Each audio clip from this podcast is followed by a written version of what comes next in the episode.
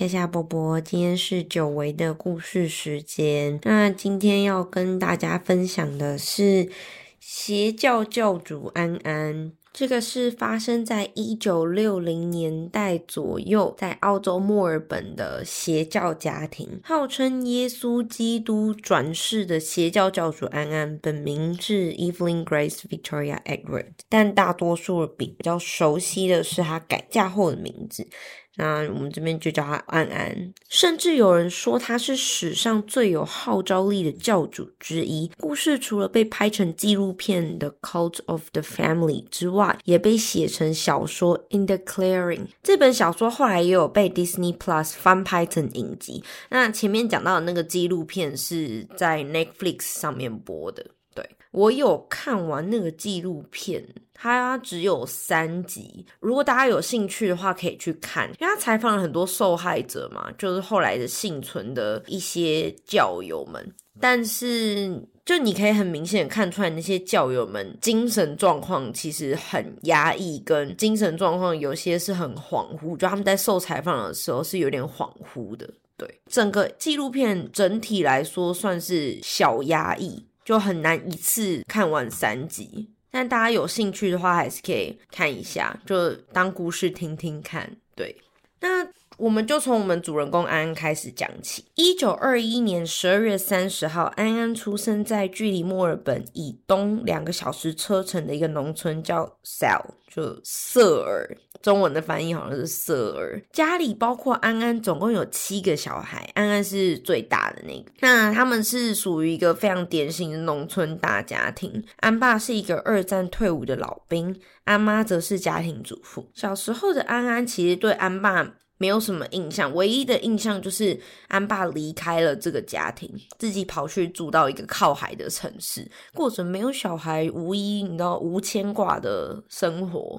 那因为这时候他们都还是一样住在那个农村，所以农村你知道所有的家庭主妇都是叽叽呱呱的，就很喜欢茶余饭后的聊天。邻居都称安妈为在街上放火烧头发的那个小姐，因为安妈有一次精神病发作，是真的有就是在头发上面放火这样子，所以邻居就给她起了这个外号，也不算外号哎，就是而且这个。也蛮长的，哎，你看那个放火烧头发的那个小姐，要是我可能会取一个比较短的，就是烧发女之类的。那反正当时安妈就是以这个。在邻里之间非常有名。自从安妈开始进出精神病院之后，其实对于安安而言，加上过去波折的童年，都让他迫切想要离开这边，就离开这个农村，改头换面，整个改掉名字，到新的地方开始新的人生，就抛下过去的一切。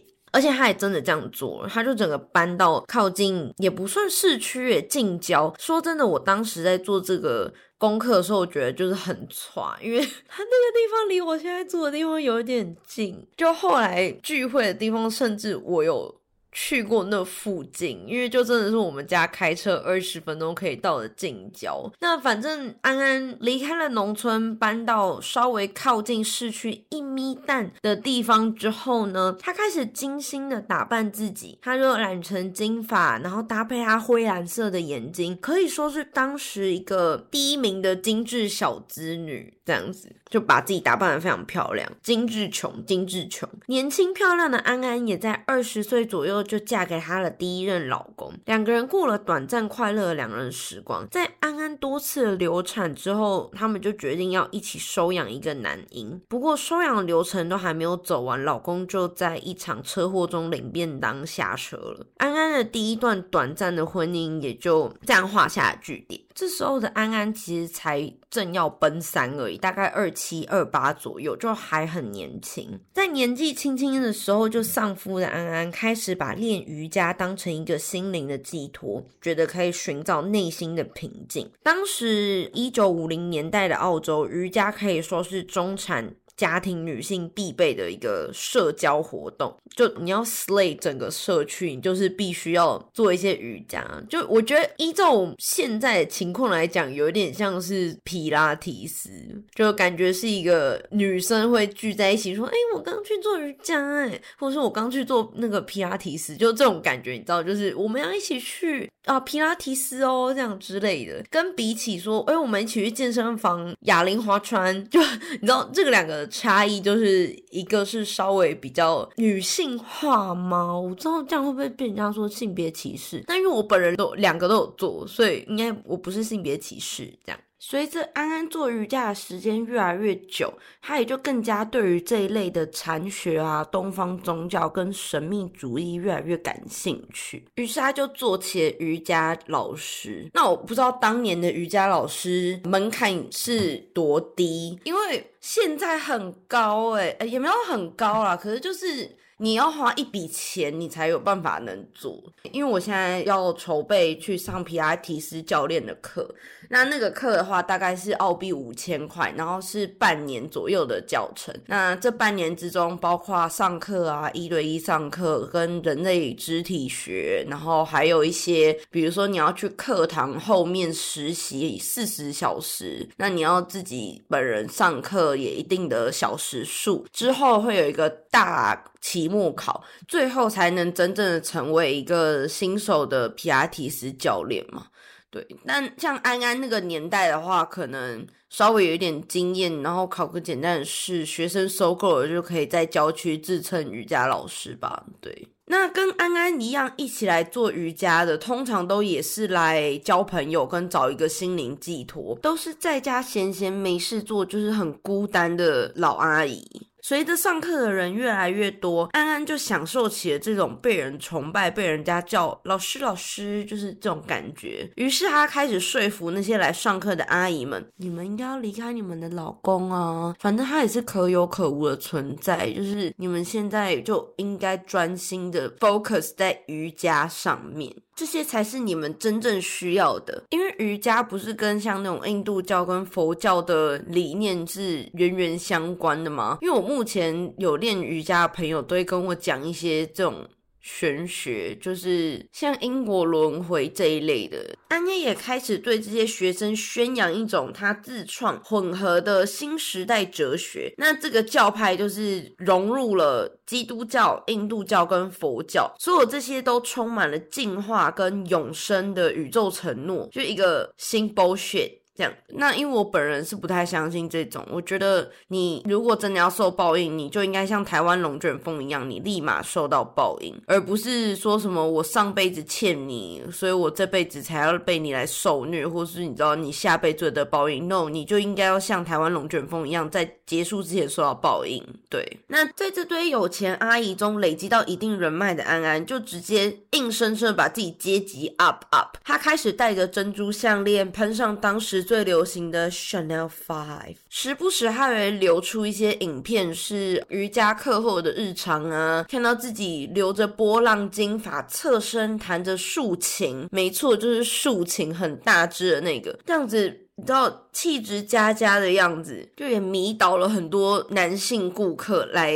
加入他们的瑜伽课后日常。其中有一位退休的物理学家阿雷，整个被安安迷到一个不要不要。在阿雷的眼中，他甚至认为安安毫无疑问是他见过最聪明、最平静、最仁慈、最慷慨的人类，又漂亮。两人的理念就一拍即合，时常一起在阿雷位于墨尔本郊外的家中举办一个叫。宗教跟哲学讨论小组的会议，那这个地方就是我刚刚说，就刚开头的时候说，我曾经还去过，但我不晓得这一区在墨尔本东南区一个蛮大的城市叫 Dandenong，是蛮著名，有很多爬山的地方，就是那种国家公园、国家森林公园爬山的地方，然后甚至有植物花园，我们之前有去，蛮漂亮的，那就是非常非常多游客。的地方。那阿雷的家呢，就是位于在这个 Dandenong Range，中文是翻译叫丹德农山脉。那在这个 Dandenong Range 附近有一个 Ferny Creek，它是某一个大溪。阿雷的家就是在这条溪附近的主街上。那这个地方我也有就去过很靠近、很靠近的地方，我就觉得天哪，真的这个邪教离我好近。但我那时候去是因为我们去射箭社，然后那个射箭社就是在这附近，非常漂亮，就是一个非常野外的地方。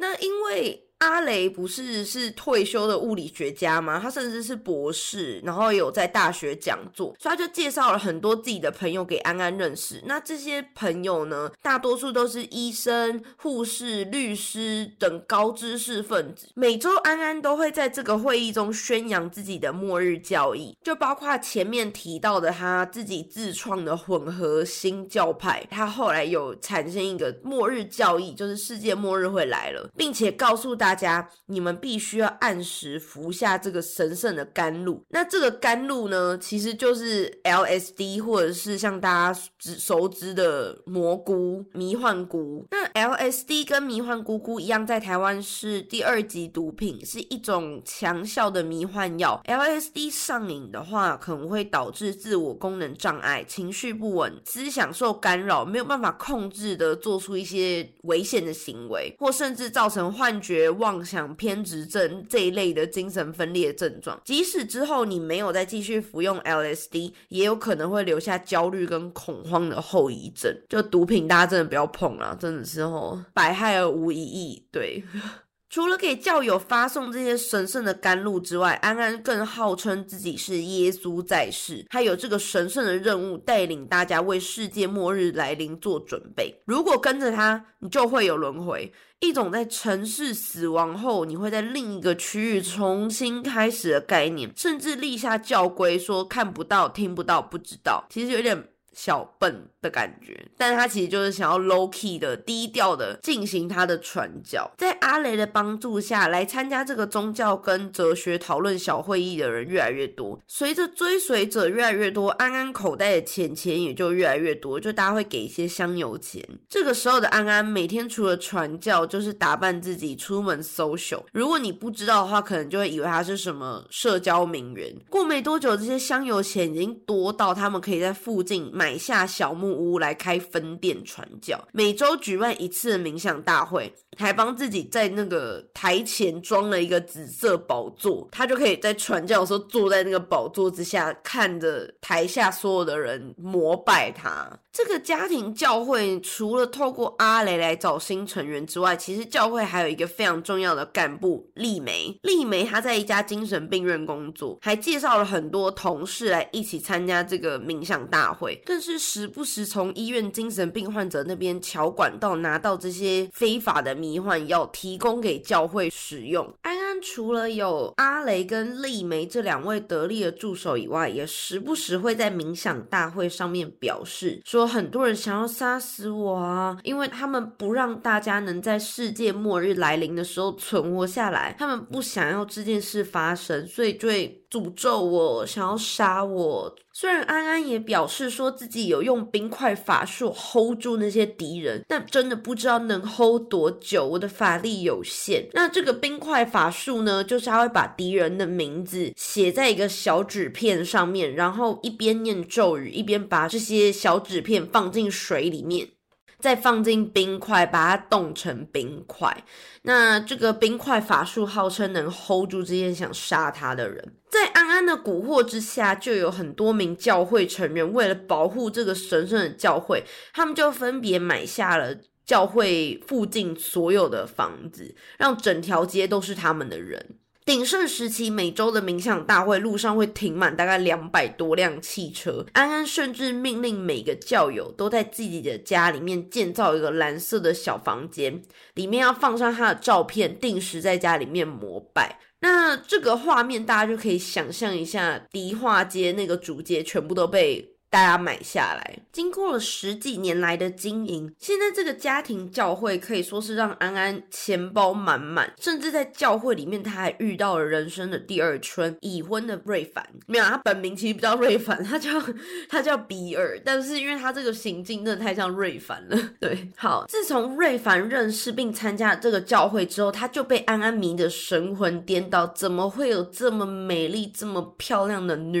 人？所以在一九七八年的时候，瑞凡就决定抛下糟糠妻，转而跟安安结婚。在将近六十岁的年纪再婚的安安，事业也可以算是做得风生水起。那事业就是这个家庭教会嘛，因为已经扩张到了还有。两百多辆车会来参加冥想大会，把整条街买下来。教会的鼎盛时期，粗估大约有五百名的教友，所以他就很怕树大招风会惹事。毕竟他们是有定时在发送神圣的甘露嘛，所以他就觉得哦，不用再特别招新的教友了。只要维持现状就好了。种种的原因，家庭事业两得意，让他萌生了想要再次领养小孩的念头。安安先是找到几个在医院工作的教友，宣扬说：“哦，我们需要专门为了世界末日的来临，培养一群优等的小朋友，要未雨绸缪。”在教友的 cover 下，安安顺利的领养了第一个教会宝宝。Sarah Moore 这边叫她莎拉，我原本有犹豫要不要叫她莎拉，因为我们从讲故事以来真的太多莎拉了。但是因为这个莎拉毕竟是受害者，我还是不方便帮她取一些太过分的绰号，那我们就叫她莎拉。之后更是陆续领养了共十四个婴儿，有些是在教友的 cover 之下偷偷抱走的，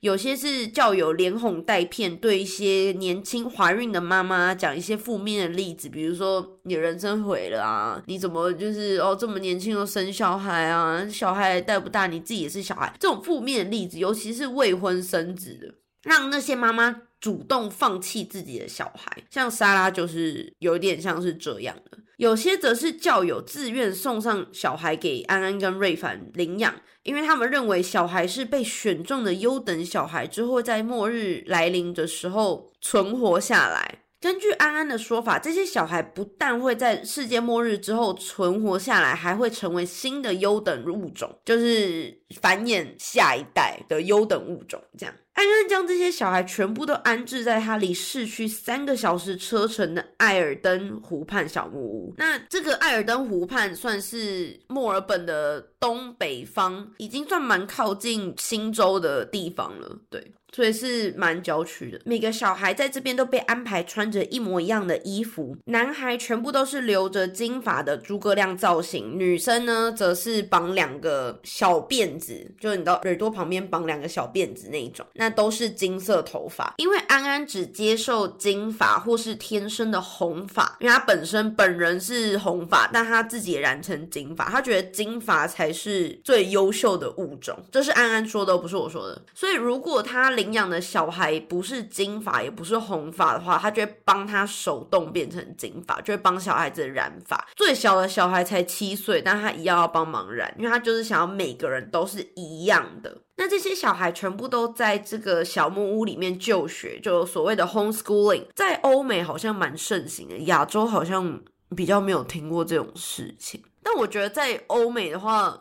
就拿澳洲来讲，如果我真的有小孩，我可能也会考虑 homeschooling，因为澳洲的青少年跟学校的体制，我真的不太相信。好，确定。除此之外呢，安安也会告诉小孩说，他们全部都是兄弟姐妹，时不时也会把小孩聚在一起，营造出一种温馨家庭的错觉，拍摄一些教会宣传短片。有了这些宣传短片之后，就更多的教友会帮忙收集小孩，因为就看哦，那个小孩都就每个人看起来都好有教养哦，每个看起来都好开心哦，就这些都是未来新物种，所以教会的成员也会送自己的小孩去，或者是帮忙他们。领养更多的小孩，要培养更大一群的新物种。不久后，安安跟瑞凡也顺利领养到二十八名的婴幼儿。但其实私底下负责照顾这些小孩的人根本就不是安安夫妻，两个人就忙着出去玩啊，周游列国，甚至有在英国、美国等地方置产，你就知道他们的香油钱拿得多多。到处跑出去玩的两夫妻，只会久久才来巡视一下这个小木屋，大概有时候长的时候一个月。平常这些小孩谁照顾嘞？就是所谓的阿姨们。那这些阿姨们当然就是非常听安安话的教友。为了要培养出世界末日都能幸存下来的优等小孩，阿姨们时常会远端请示正在周游列国的安安，说：“哦，要要怎么样教养这些小孩啊？或者是有什么特别的仪式要做吗？但凡小孩没有照着安安的指示做事的话，比如说床没铺好，皮鞋没有擦亮。”弄脏衣服或忘记关灯，这种小孩很容易连听到我连连我都很容易发生的事情。阿姨们就必须要遵照安安的指示来殴打这些小孩。如果小孩是被安安现场抓包的话，就会更惨，因为安安会拿出细跟高跟鞋来暴打这些小孩。除此之外，安安也认为控制小孩最必要的手段就是不给食物，动辄就是好几天或是一整周都不给小孩食物，就为了比如说没关灯，那完蛋了，我等于受爆，因为我很常没关灯，就是那种很小的事情啊，他就一整周不给你食物，让你学习，那他也觉得如果你。不给这些小孩食物的话，他们就会虚弱到没办法反抗。那小孩子哪懂这些？他们根本就没有想过要不要反抗。他们唯一的想法就是现在真的很饿。所以有些小孩甚至会被饿到翻垃圾桶啊，或是吃树叶。除了以暴力跟食物让小孩们就范之外，甚至还会像严刑逼供一样，把小孩的头按进水里，直到几近昏厥的状态，再反反复复让小孩惧怕。这些小孩也被从小就被教导外面的世界有多么糟糕、邪恶又危险。如果他们离开了这个小木屋的话，就会陷入泥沼或臭水沟更更糟的地方，就威吓他。他们那小孩当然是怕爆了。我觉得骗小孩是每个成人都可能做过的事情，因为我以前就有骗过我弟。我以前就骗他说，如果他不帮我拿东西的话，他的鸡鸡就会越来越小，越来越小，越来越小，小到最后他就会变成女生。我知道这样听起来很性别歧视，但是因为我就是想要他帮我拿东西。他那时候就因为我弟小我十岁嘛。他那时候就半信半疑，想说哈，然后还不信，我就举例，我说不然为什么爸爸每次都要负责去开车，然后我们都还在坐在吃东西，他就要立马先去付钱跟开车，然后我们去 Costco 之类的，他都是搬东西的那。我说不然你以为是为什么？但看到他受骗的时候，我其实觉得就蛮爽，但这是无伤大雅的啊，又不像是那个安安这样子骗。那些小孩，我没有家暴哦，所以我我都是用言语来骗。但安安这个已经是 next level，因为他还家暴，然后他等于说囚禁这些小孩嘛。但是安安跟阿姨们又怕小孩打压久了会反抗，尤其是长大之后可能会青少年时期反抗的更加剧烈。所以一旦孩子们进入青春期，安安就会安排一个入会仪式，在这个仪式中。安安就会先赐予他们神圣的甘露，并把他们单独留在房间一段时间。仪式过后，也就正式的成为家庭教会的成员之一。入教后的几乎每一天，这些青少年都必须服下神圣的甘露。大部分的时候是 LSD，不是迷幻谷谷；有时候则是镇定剂，因为前面提到长期服用 LSD 的话，会有一些副作用，就很躁郁或是忧郁症啊、噩梦啊、社交退缩，甚至脾气古怪暴躁。但如果这些小孩真的都变得脾气古怪暴躁的话，安安跟阿姨们反而没有办法控制他们。而且对于那些还没有入教的，的小孩子们看到大哥哥大姐姐们入教后变得如此诡异暴躁的话，小孩子可能也会害怕，就觉得怎么会这样？以前大哥哥大姐姐不是这样的，那经过了入教洗礼后变成这么奇怪的举动，所以这些就不是安安跟阿姨会想要的。他们就会时不时对他们注射镇定剂，让他们冷静跟不要这么怪。期间当然也有小孩试图逃离这个小木屋嘛，因为就这么。家暴的环境是小孩都会跑啊，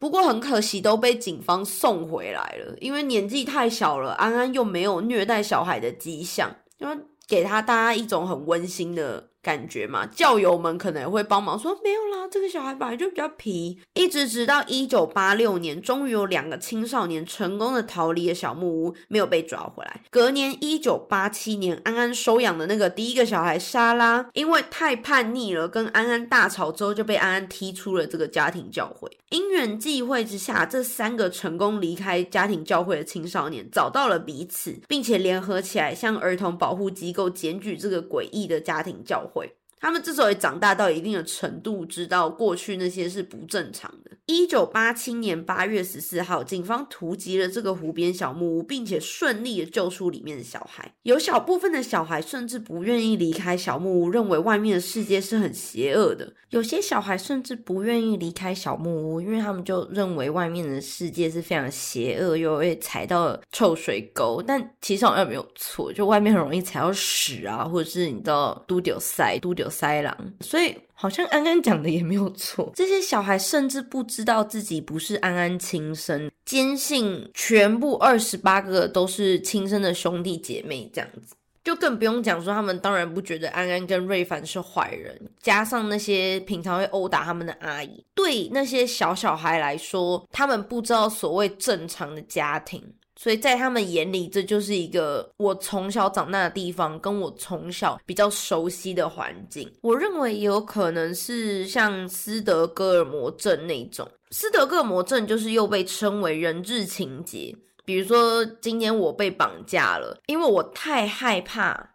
但是在某方面来说，加害者我很同情这个加害者，就绑架我的人，又或者是我知道我跟他情感上面是有一些连结的，即使他这样绑架我，他可能殴打我，但是。我还是想要博得他的认同，或者是我还是会想要站在他这一边的这个情节。那我脑中想到的第一个最经典的例子是，不知道大家有没有看过韩国一部真实事件翻拍的电影，叫台湾的翻译好像是《孩子的自白》。那我觉得蛮好看的，也很可怕。就大家如果要看的话，有心理准备，因为真的。蛮压抑跟很惊悚。那这部片的话，主要是在讲说有一对姐弟被继母虐待，然后最后弟弟死掉了。可是姐姐在妈妈的淫威之下，因为她一方面很想要得到妈妈的认同，一方面也是一直被妈妈家暴嘛，跟威胁说不准把事情说出去。妈妈就想要把姐姐推出来背黑锅，但因为姐姐就有有一点像类似斯德哥尔摩症这样子，所以她虽然在妈妈做了这所有的一切以后，她因为还是非常想要得到妈妈的认可跟妈妈的爱，所以她自愿去自首，并且就是直接说是我做的，都是我。做的我错了，我怎么弄弟弟的？这样背了这个大黑锅。那当然，事情最后是有查到水落石出，但是。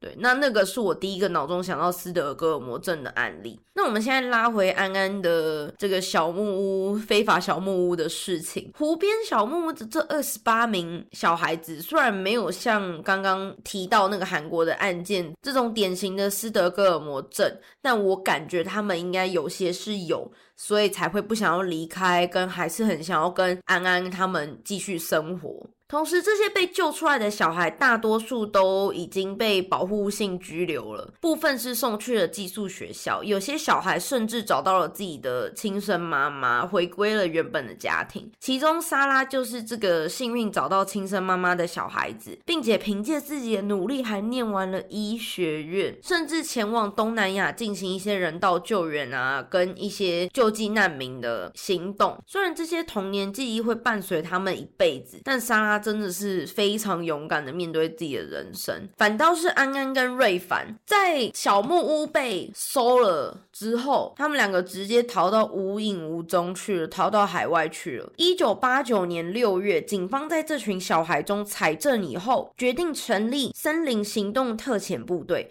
并把捉拿安安跟瑞凡取名为森林行动 （Operation Forest）。听起来好像一个很屌的行动，但没有，就是抓瑞凡跟安安。但这个森林行动远远比警方预想的还要难非常多，因为警方不仅没有办法弄清楚大部分孩子们的真实出生，就除了前面刚刚说有些小孩子有找到自己的生母以外，很多小孩他们根本不知道生母去哪里了，或是这个小孩到底是谁的，而且也没有办法找到任何成年人来证实小孩提出的这些令人震惊的虐待指控，因为所有的教友都。口风超级无敌紧，我在想，有可能是因为他们知道自己有在吸毒，所以他们也不敢讲。然后第二个就是因为他们这个家庭教会最初动的教义就是看不到、听不到、不知道嘛，所以他们在这边也是蛮百分之百的遵守。看不到、听不到、不知道，嗯，不晓得，觉得蛮厉害的。最终在安安跟瑞凡逃亡的第六个年头，一九九三年六月，澳洲的警方联合英国跟美国的警察合作，一起追踪到安安跟瑞凡的活动范围，在纽约州北部 Caskill Mountain 里面的一个镇叫 Hurley Field。一九九四年，澳洲警方在美国警方的帮助之下，把安安跟瑞凡引渡回了澳洲。但由于复杂的法律跟道德问题，调查人员跟检方很纠结，要不要再把当初那二十八个小孩子再找回来。再次询问跟再次，你知道做一个调查跟面对面的对峙，但由于教会的人嘴巴真的非常紧，加上证据就不足，所以最后只能指控安安跟瑞凡分别犯有串谋诈骗跟伪造出生证明这两个不太重要的罪，而且能判这个罪，还是因为安安跟瑞凡把三个不相关的小孩子登记成自己的三胞胎，不然的话连这个都没办法。指控他，那这类的诈欺罪，大家也都知道不可能会判的太重，所以他们每人才被罚款五千块而已，五千澳币，大概台币十万块，是非常轻的罪，因为他们靠的这些香油钱给他们赚到翻天了，好吗？他们在英国、美国都有自产诶，澳洲还买了至少两栋房子，你怎么知道他私底下那个钱是？所以这五千块对他们来讲真的是鸡毛蒜皮而已。可能出去玩喝一个晚上的酒就没了的钱就是这样。那最后呢，瑞凡还是开开心心的活到了两千零一年之后去世，安安则活到了九十八岁，九十八岁，二零一九年才离世。这时候你就会在想说，刚刚说什么？刚刚是说有轮回吗？还是会有因果报应？报应在哪？就完全没有报应啊！真的不要再讲说什么上辈子因为他欠他，上辈子哪来这么多人欠他？就真的坏人会得到报应这种事情，我真的除非看到之前我都不相信。因为我目前我本人有在诅咒两个人类，那诅咒的原因我就不说，但是就是有一些纠纷，然后是蛮我自己觉得伤害我蛮重的。纠纷这样子，我真的讨厌人家说报应这种事情。对，那是那好了是我个人的意见。我知道有些人是因为宗教关系是相信的，那个人宗教选择啦。我自己是觉得报应在哪？你看安安活到九十八岁，他最后走的时候他钱超多的哦，而且安安还活得比莎拉还久，莎拉还去那边帮助穷苦人家治病。结果莎拉活得比安安还要短。莎拉是在二零零五年的时候被诊断出患有双向情感障碍跟创伤后压力症候群，就很明显是在那个家庭聚会后才得到的嘛。二零零八年底试图自杀之后，还失去了自己的双腿，就必须坐在轮椅上面。在隔年二零零九年，他开始信奉佛教之后，精神状态有稍微比较好，也正面了很多。但是还是很不幸，在二零一六年五月心脏病发离世。安安跟瑞凡两个人呢，最后名下的高额遗产是由部分的教友来帮忙处理掉的，你就知道有多。多，而且那些教友不是说他们被抓之后就消失哦，我觉得这个教一定还默默的存在，因为这些教友陆续都还是有去安养院看安安，直到安安离世。安安在他最后的晚年，其实得了老年痴呆症，所以。记者虽然去采访他，都说我不知道，我不记得，哦，我不晓得哦，我只是很喜欢小孩而已，但我不晓得。这陆续其实一直都有教友会固定去探访啊，或者是去陪他聊聊天，照顾他的一些生活起居的事情。所以我个人是认为，这个家庭教会有在维多利亚州这边默默的还是有继续，只是没有被发现而已。觉得超错的，因为离我超近的哦。对了，那今天的故事就讲到这边喽。今天的故事其实算是蛮温和的吼。我刚突然想到，我前面开始讲这个故事，跟大家打招呼说，然后要开始讲这故事了的时候，我是属于一个就是好像还没睡醒的状态。然后我后来讲一讲，越觉得就干离我超近，干离我超近，所以我就越来越激动。我到最后的时候，我发现我那个音波怎么越来越大，越来越大，就让我越讲越激动。好啦，今天的故事其实相对还是比较温和的啦，没有什么你杀我，我杀你，我把你灭尸。之类的血腥暴力。但这个故事我觉得最可怕的是，因为你知道现在一定还是在世界各地有这样的情形发生，有可能就是在你附近。因为像我的案例的话，这个真的就是在我们家开车二十分钟左右。我跟尼哥参加的射箭社就在那个 Fernie Creek 附近，大概五分钟左右的距离，你就知道为什么我觉得很爽，因为因为我觉得说不定你知道就在我附近，然后这件事正在就在进行，还在进行。对，好啦，那今天是温和的小故事特辑，下次再跟大家分享比较劲爆的，我会加油。好，喜欢我们的话，不要忘记给我们点赞五颗星星，追踪我们，也可以到 Instagram 跟我们做互动哦。那我们就下周播新闻见，波波。